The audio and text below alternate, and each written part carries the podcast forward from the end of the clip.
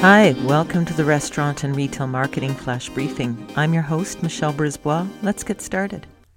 We've all been watching closely to see if Amazon Prime Day is going to happen this year.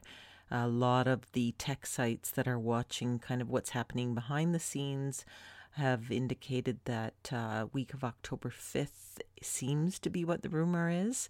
Amazon has finally broken their silence, but all they've said today, being Friday, uh, September 18th, is that Amazon Prime Day will happen.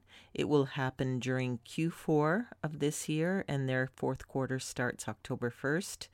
Uh, but they have uh, declined to confirm exactly when. Chances are it'll be sooner rather than later. Um, as we all know, shipping uh, will probably be more of an issue this year.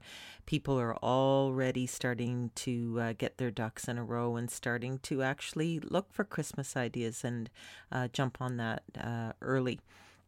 Um, there is a report today as well from Canadian Grocer, uh, quite interesting, uh, looking at the growth of Amazon Prime memberships in Canada. And uh, Canada is a little bit slower than the States to jump on the Prime bandwagon, but nearly half of our country's online households, so those households online, 47% now have an Amazon Prime membership, which is up more than 10 percentage points from 36% in May 2019. Nearly two thirds of Canadian households headed by millennials have an Amazon Prime, as do more than half of families with children. So, some interesting stats about how Canada is getting on the bandwagon as well. So, that's our update for today, and have a wonderful Saturday. Talk to you tomorrow.